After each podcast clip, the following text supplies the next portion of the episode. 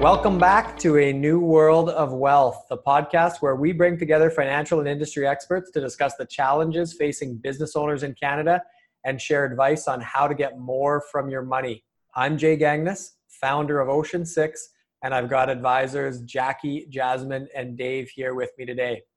We're going to be talking about everybody's favorite topic insurance and the common questions that we are facing with our clients today and how to best structure insurance policies. So, the most common question we get is oftentimes around the purpose of life insurance and why somebody might need it. Uh, why don't we start here with Jackie to explain a little bit about how does one know if they have enough insurance to protect their family? For me, at least, this is part of our first training when we first entered in the insurance industry side. We have to do our diligence and collect information we call life needs analysis. And what that really means is we get down to some of the key numbers here. First, we discover what's the client's purpose buying the life insurance. Is it to protect debt? Is it to make sure that there is ongoing income for the surviving family? What is it that is the most important for them? And from there we we start to add some numbers together regarding around uh, how much that they might owe or how long they want to provide that income for the family. Uh, so having a structured life needs analysis really helps our clients focus on the right amount of insurance so that they're not underinsured or overinsured.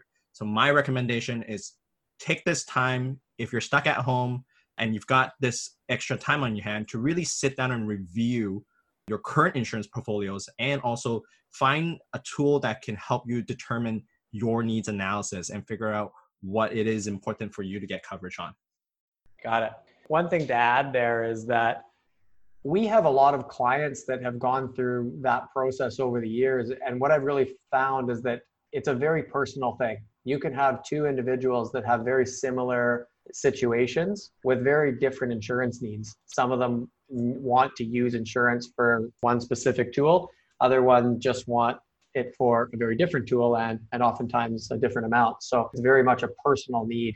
As you said, Jackie, that needs analysis very, very important rather than just blindly going and, and buying insurance and and uh, getting a number that gets spit out by a computer or a robot. It's really important that you do your own kind of due diligence and be comfortable that everything's taken care of oftentimes my clients would come up to me and say, Can I just get a million dollars of life insurance? And it always comes back to my first question to them is always, Why? How did you even come up with this million dollar number? And most of the time they simply tell me that, Oh, it was just a nice round number to have. So that, has, it, doesn't play a big role and doesn't solve a big problem for my clients if, if they just like the round number.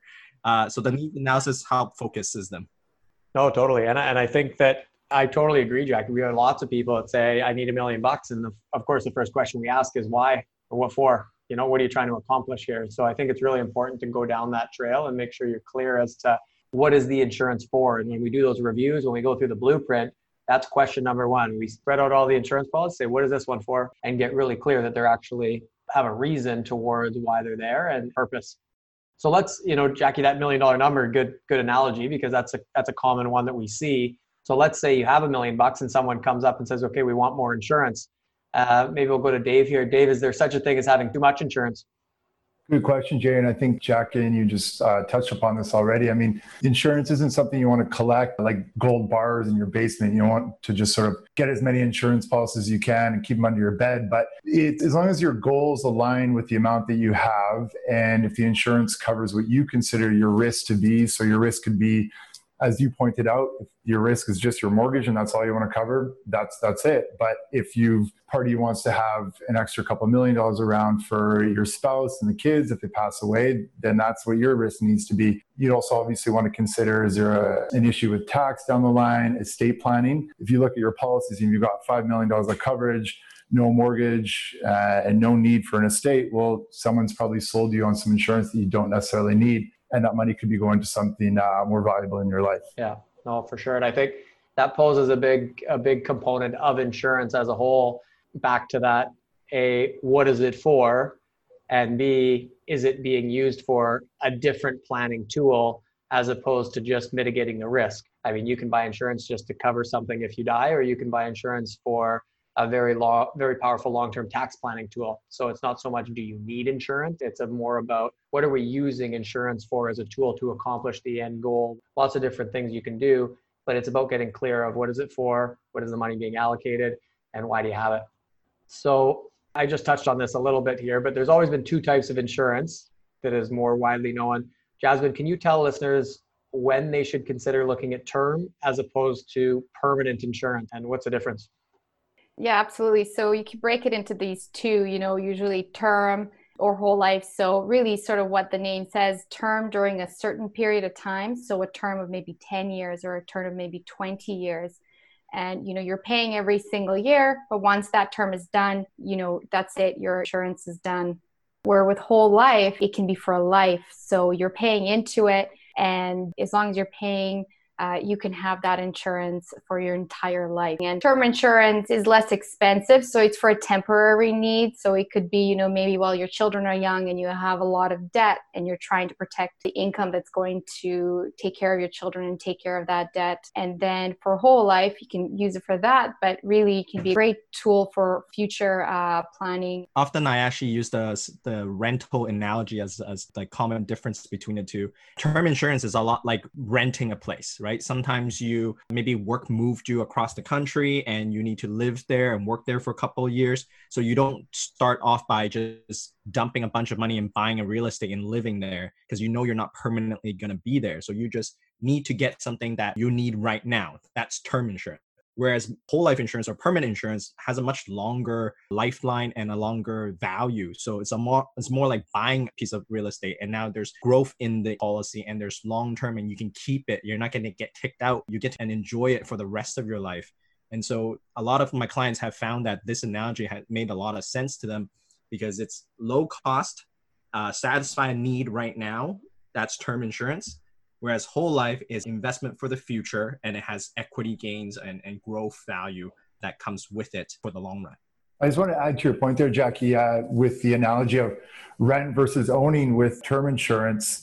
For those of you that don't know, if it's all that you can afford at the time, but you, you've got a desire to have some permanent insurance in your life, like renting a place, you can rent for a couple of years and then convert that term insurance into a, a more permanent plan or even just part of it if that's your desire. So similar to renting a place and then buying a place, you can buy some term insurance and then convert it to a, a, whole life plan down the road. Yeah, actually that's the other story that I tell is like you move across the country and maybe you're from Vancouver and you move to Toronto, you first rent, but then you love Toronto and you wanted to stay.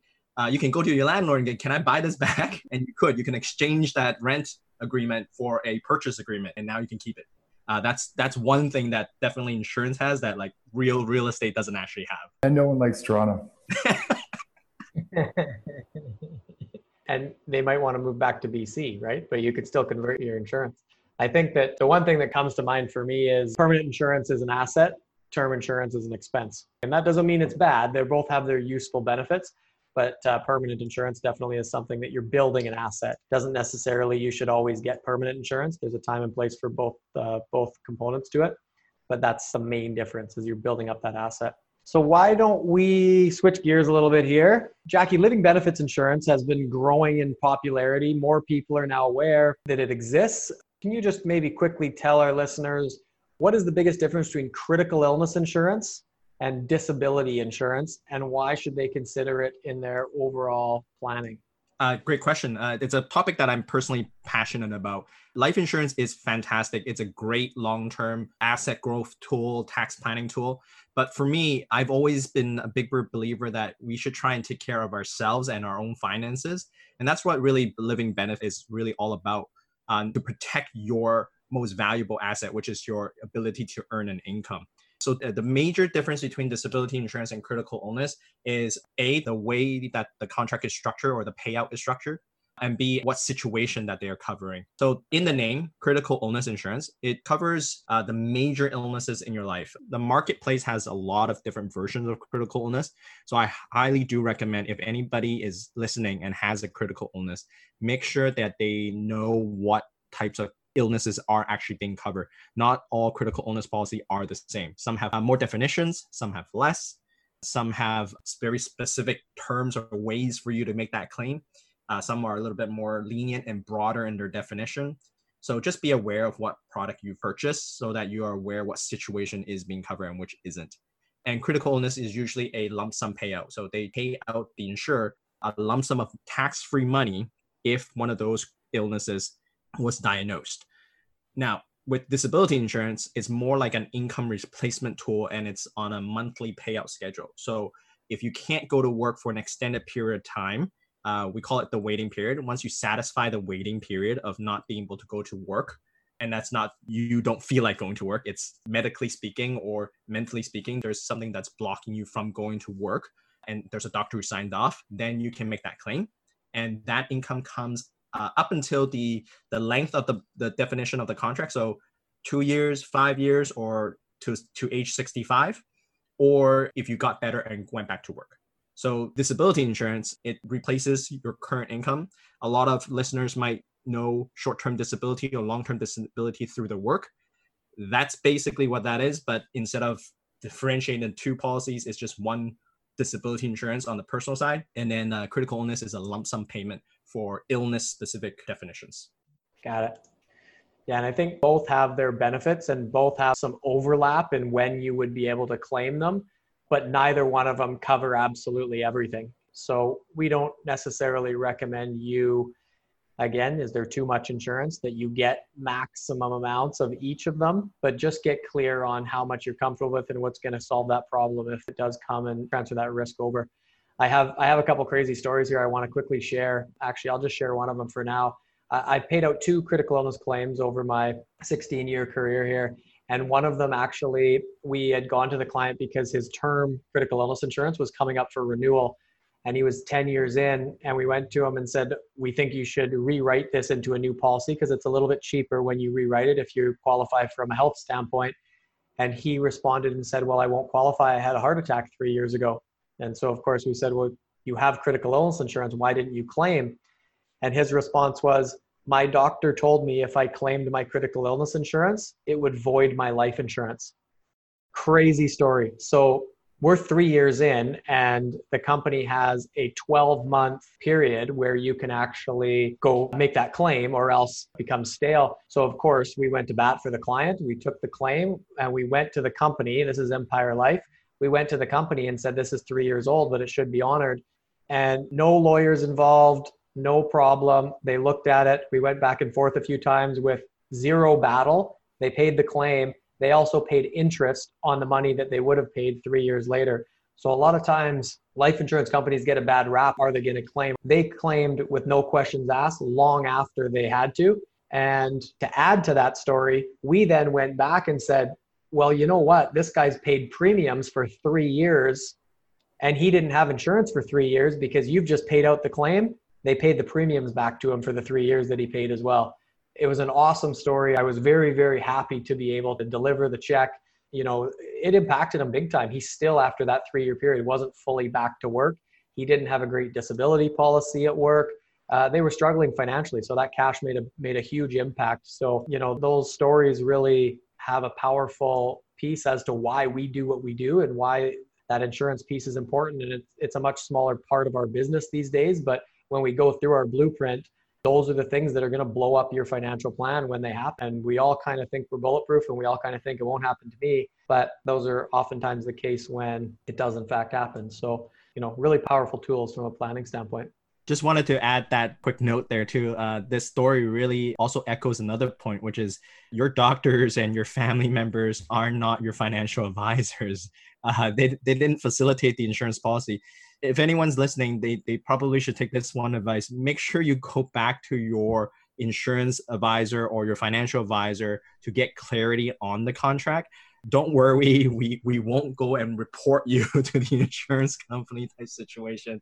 Uh, we're on your side too, and we, we just want to help you get clarity on what your contract says. So that miscommunication could have been avoided three years ago if the client had just called. Yeah, totally. A, very good point. Don't take advice from your doctor when it's, you know, you don't want us giving you medical advice, right? Uh, that's not our expertise. But uh, very good point, Jackie. Thank you for that. I totally agree with you. So let's add a little bit to this. Jackie, lots of great benefits there, as we talked about. Uh, some of us might already be thinking, this sounds like an expensive benefit when you know the likelihood of getting one of these illnesses especially cancer heart attack stroke high likelihood in our lifetime that we're going to get one of those things how much would it cost and is it really worth it or should we just self-insure Good question. And here's the thing if you think it's expensive now, wait until you get ill. The real facts are that there's a lot of miscommunication or misunderstanding that our public healthcare system covers us for everything. And that's simply not true. There's a lot of if you've just asked any healthcare professionals who work at the hospitals, anything to do with cancer or uh, life threatening diseases, a lot of times they have trial drugs that are not covered by the, the public healthcare. So it could be a very expensive situation that you get yourself into once you're sick. So to answer your question, is it worth it? Well, first of all, I think a little echo back to to what we said in the first two episodes. I think you first got to get clear about your cash flow, know where your money is going, and see if there's an opportunity for you to add this to your your financial plan to protect the rest of your financial plan. So it's it could be very costly because not because of the cost of the policy, but because what you're going to lose if you don't have the policy. So I think it's worth it. Um, I personally had some uh, critical illness experience in my family. My grandparents had uh, some critical illness, and they didn't have these type of policy back in the day or couldn't afford it. Either way, it's, it didn't just impact their finances; it also impacted my parents' finances, and also ultimately impacted uh, my finances down the road. It could be a kind of a spillover effect where it's not just impacting one situation or one time, but it kind of goes through the generations. So definitely really look into it, figure out whether or not it fits in your lifestyle. Um, and the best time to get some insurance is before you get sick and ill. Uh, at that time, it's going to be either very expensive or even not a possibility. So, if you can, always educate yourself and find out more information about it first. Check it out for yourself. Uh, work with a professional to really identify whether or not it plays a part in your finances. And it's so hard to discuss it with your family. It's such an important topic. Like you said, Jack, you can really spill over between generations, but trying to get uh, one or two of the family members to be, participate in that conversation can be so hard. Sometimes it's like bring the whole family and let's talk about it. Yeah. I, the analogy that I think of, Jackie, uh, listening to at that piece is, is one that I learned very early as a sales tool, but also very, very important as, as many of our listeners know, I, you know, I was very focused on the life insurance side of our business for for 12, 13 years of, of my career. And what it says is it's better to have it and not need it than to need it and not have it because if you need it and don't have it, you can't get it. So, you know, getting it when you don't need it allows for that flexibility. And when we build our blueprints now, and step three is going into that deep dive of insurance planning, one of the only things that we can't control is those illnesses. And that's something that really does have the capacity to, to blow up a long-term financial plan. You, we insure our houses, we insure our cars, we insure our businesses, but a lot of times we don't necessarily insure our, ourselves. So you, you look at that ability to earn an income. It's it's a big piece of your financial plan, and it's a big piece of your future.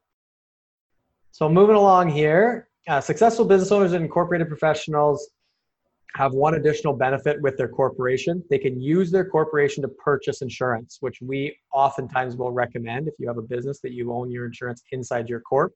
And those corporate dollars are significantly cheaper than personal dollars. Corporate dollars are taxed at 11, personal dollars are going to be taxed somewhere between 30 to 50 depending on how much you're pulling out. All other than the obvious tax savings, why should our clients own insurance inside their corporations? Jasmine, maybe you can uh, touch on this one. Yeah, absolutely. So, first, uh, you know, like you mentioned, the cost of funding the policy premiums will be lower if paid by the corporation rather than personally. So, of course, that's actually can be quite significant.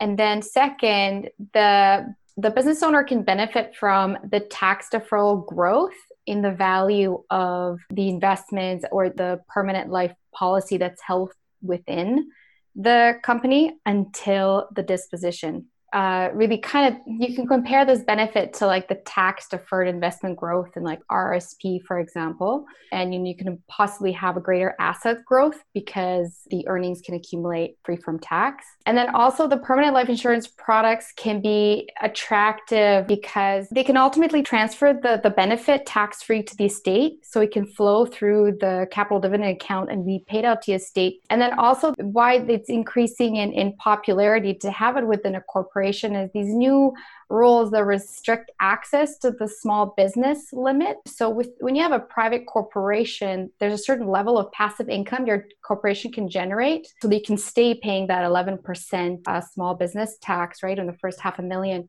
So insurance can help here because you can move excess money in your corporation you can move that money into insurance and have your assets grow that way. And that asset will not affect and lower you know your small business deduction. You can still keep paying uh, 11% versus you know going to the 28% so it's one of a few things left for the companies to help with sort of these passive uh, income rules that came up a couple years ago as well. Got it. I think uh, oftentimes something we look at is what's the most effective vehicle to park cash in not just from an investment growth standpoint, but from a net after tax piece. So a lot of times with corporations, you're rolling money into investment vehicles, whether it's insurance, whether it's a stock market, whether it's real estate, whether it's bonds, you know, any of those vehicles. What ends up happening with insurance is all the growth is tax exempt, so it stays in that umbrella. So you eliminate any of that additional potential for added taxation due to these new passive rules. And you also can eliminate the potential for double taxation. So again, double taxation inside a corporation, meaning you tax on the growth of the asset, then tax to gain to get that asset out of the corporation. And that falls back into that capital dividend account that allows for the tax free flow through of life insurance proceeds. Something that is a, is a very high level piece for, of planning, but definitely something that adds a huge layer of benefit inside of a corporation that really allows you to plan effectively, grow your money tax exempt, and structure your investments to make sure you're winning and not CRA. And I think a lot of times that's a huge part of the goal that we're trying to accomplish when we go through the blueprint. Wealthy business owners come in and they say, What's your biggest problem? It's usually tax. It's not, Do I have enough money? It's not, How am I going to retire? It's, I have a huge chunk of cash here. CRA is coming after me. How do I win? I don't want to lose to CRA. And I think we can all kind of attest to that one as uh, it's a constant battle for additional vehicles and ways to make sure we're we're taking advantage of that. Yeah, exactly. And with the new passive rules, when they came in, you you know a lot of business owners saw the jump in tax, and if that is the case, you know maybe insurance can be a good way to help with that. So something that came up though that we were talking about that using corporate money and having a situation where you're rolling dollars into a policy from a corporate standpoint a lot of times what we talk about here is that that's great we have insurance but i can only benefit from that insurance if i die. And obviously i'm not going to benefit but my family's going to benefit or my business partner. But is, is there any benefits that i can utilize from an insurance policy for myself while i'm still alive yeah, we mentioned it a couple times already. Whole life insurance has a cash value part. And what that really means is it's a way for you to put some money inside a policy and have that tax free growth. And if it's a universal life, you can choose your own investments. If it's a whole life, then you are investing in the insurance company and getting a dividend or a profit return from the insurance company. Uh, either way, there is still growth in the money that you put in as long as it's well managed. So definitely you can take that cash value back out and uh, benefit personally. And it's common use for a, a retirement plan for business owners. I actually have famous stories that I've heard in my industry days. Walt Disney actually started his first Disneyland on a cash value loan. So no banks was gonna lend him money to create this Disneyland concept because it was just so far fetched. So he had to take out a cash value loan on his life insurance to fund his first Disneyland project. So there's definitely personal and immediate financial benefits for having a cash value uh, investment uh, like a whole life or universal life. The other one that comes up uh, there is uh, Jimmy Pattison bought his first dealership with a life insurance policy loan. So I think it's a pretty common thing that people utilize and difference between the two, you're building an asset, right? So you have access to that money, you can you can utilize it when you need it. You know, Jackie, that's a great reminder that you can use that uh, one of the questions that comes up is why would I put money into life insurance when I could invest that in the stock market or invest it in my business and, and buy real estate? A lot of times I've seen these illustrations and they don't look as attractive as as buying real estate or, or investing in the stock market? I think as far as uh, if your goal is strictly to get the highest return, then you're absolutely right. Uh, life insurance is probably not your best bet, but you can't compare a stock to life insurance or a real estate to life insurance. Life insurance is a much more complex product with a death benefit attached to it, tax savings alongside it when, when held inside a company, a much more versatile tool And when you look at it, you can't just look at the individual return for the year. You want to look at the year over year tax savings you might be getting from that, the estate planning benefit from it down the road. So, to make the answer simple, you can't really compare them side by side. They're quite different. No, for sure. And I, and I think that um, when I look at a life insurance policy personally owned, one of the big things that I think about is it bypasses your estate, bypasses probate, and it goes directly to those beneficiaries. So it cannot be contested. So it's a really valuable planning tool from that standpoint. And if it's inside the corporation, now we're just magnifying those benefits because the dollars that have been put into the life insurance have been taxed at 11% a lot of the time. So, you know, there's been a lot of really powerful information and a lot of good stuff. One of the things that's important is that you speak with somebody that really is a professional. And back to that transparency of role in our industry, you know get really clear about what that professional is there to do. Are they a life insurance professional? Are they a financial advisor? Are they an asset manager? But you know get clear on their responsibility and what they're there to help and how they get paid to do that. And i think that's something that is so so important these days with getting clarity around the role of your financial professional and something here with um, with the blueprint that we're very passionate about of that clarity and role and and going through the process making sure that that you're accomplishing the goals first and then integrating the strategy second towards building that life that you're proud of and the life that you're really trying to accomplish no matter what that might be. So appreciate all your insights. Very powerful stuff. Insurance again not the most exciting topic but a powerful tool that can be utilized. I want to thank all our listeners for tuning in. We hope you got some incredible value from the discussion. And if you enjoyed listening please hit subscribe and make sure to tell your family and friends. And please be safe out there and enjoy the day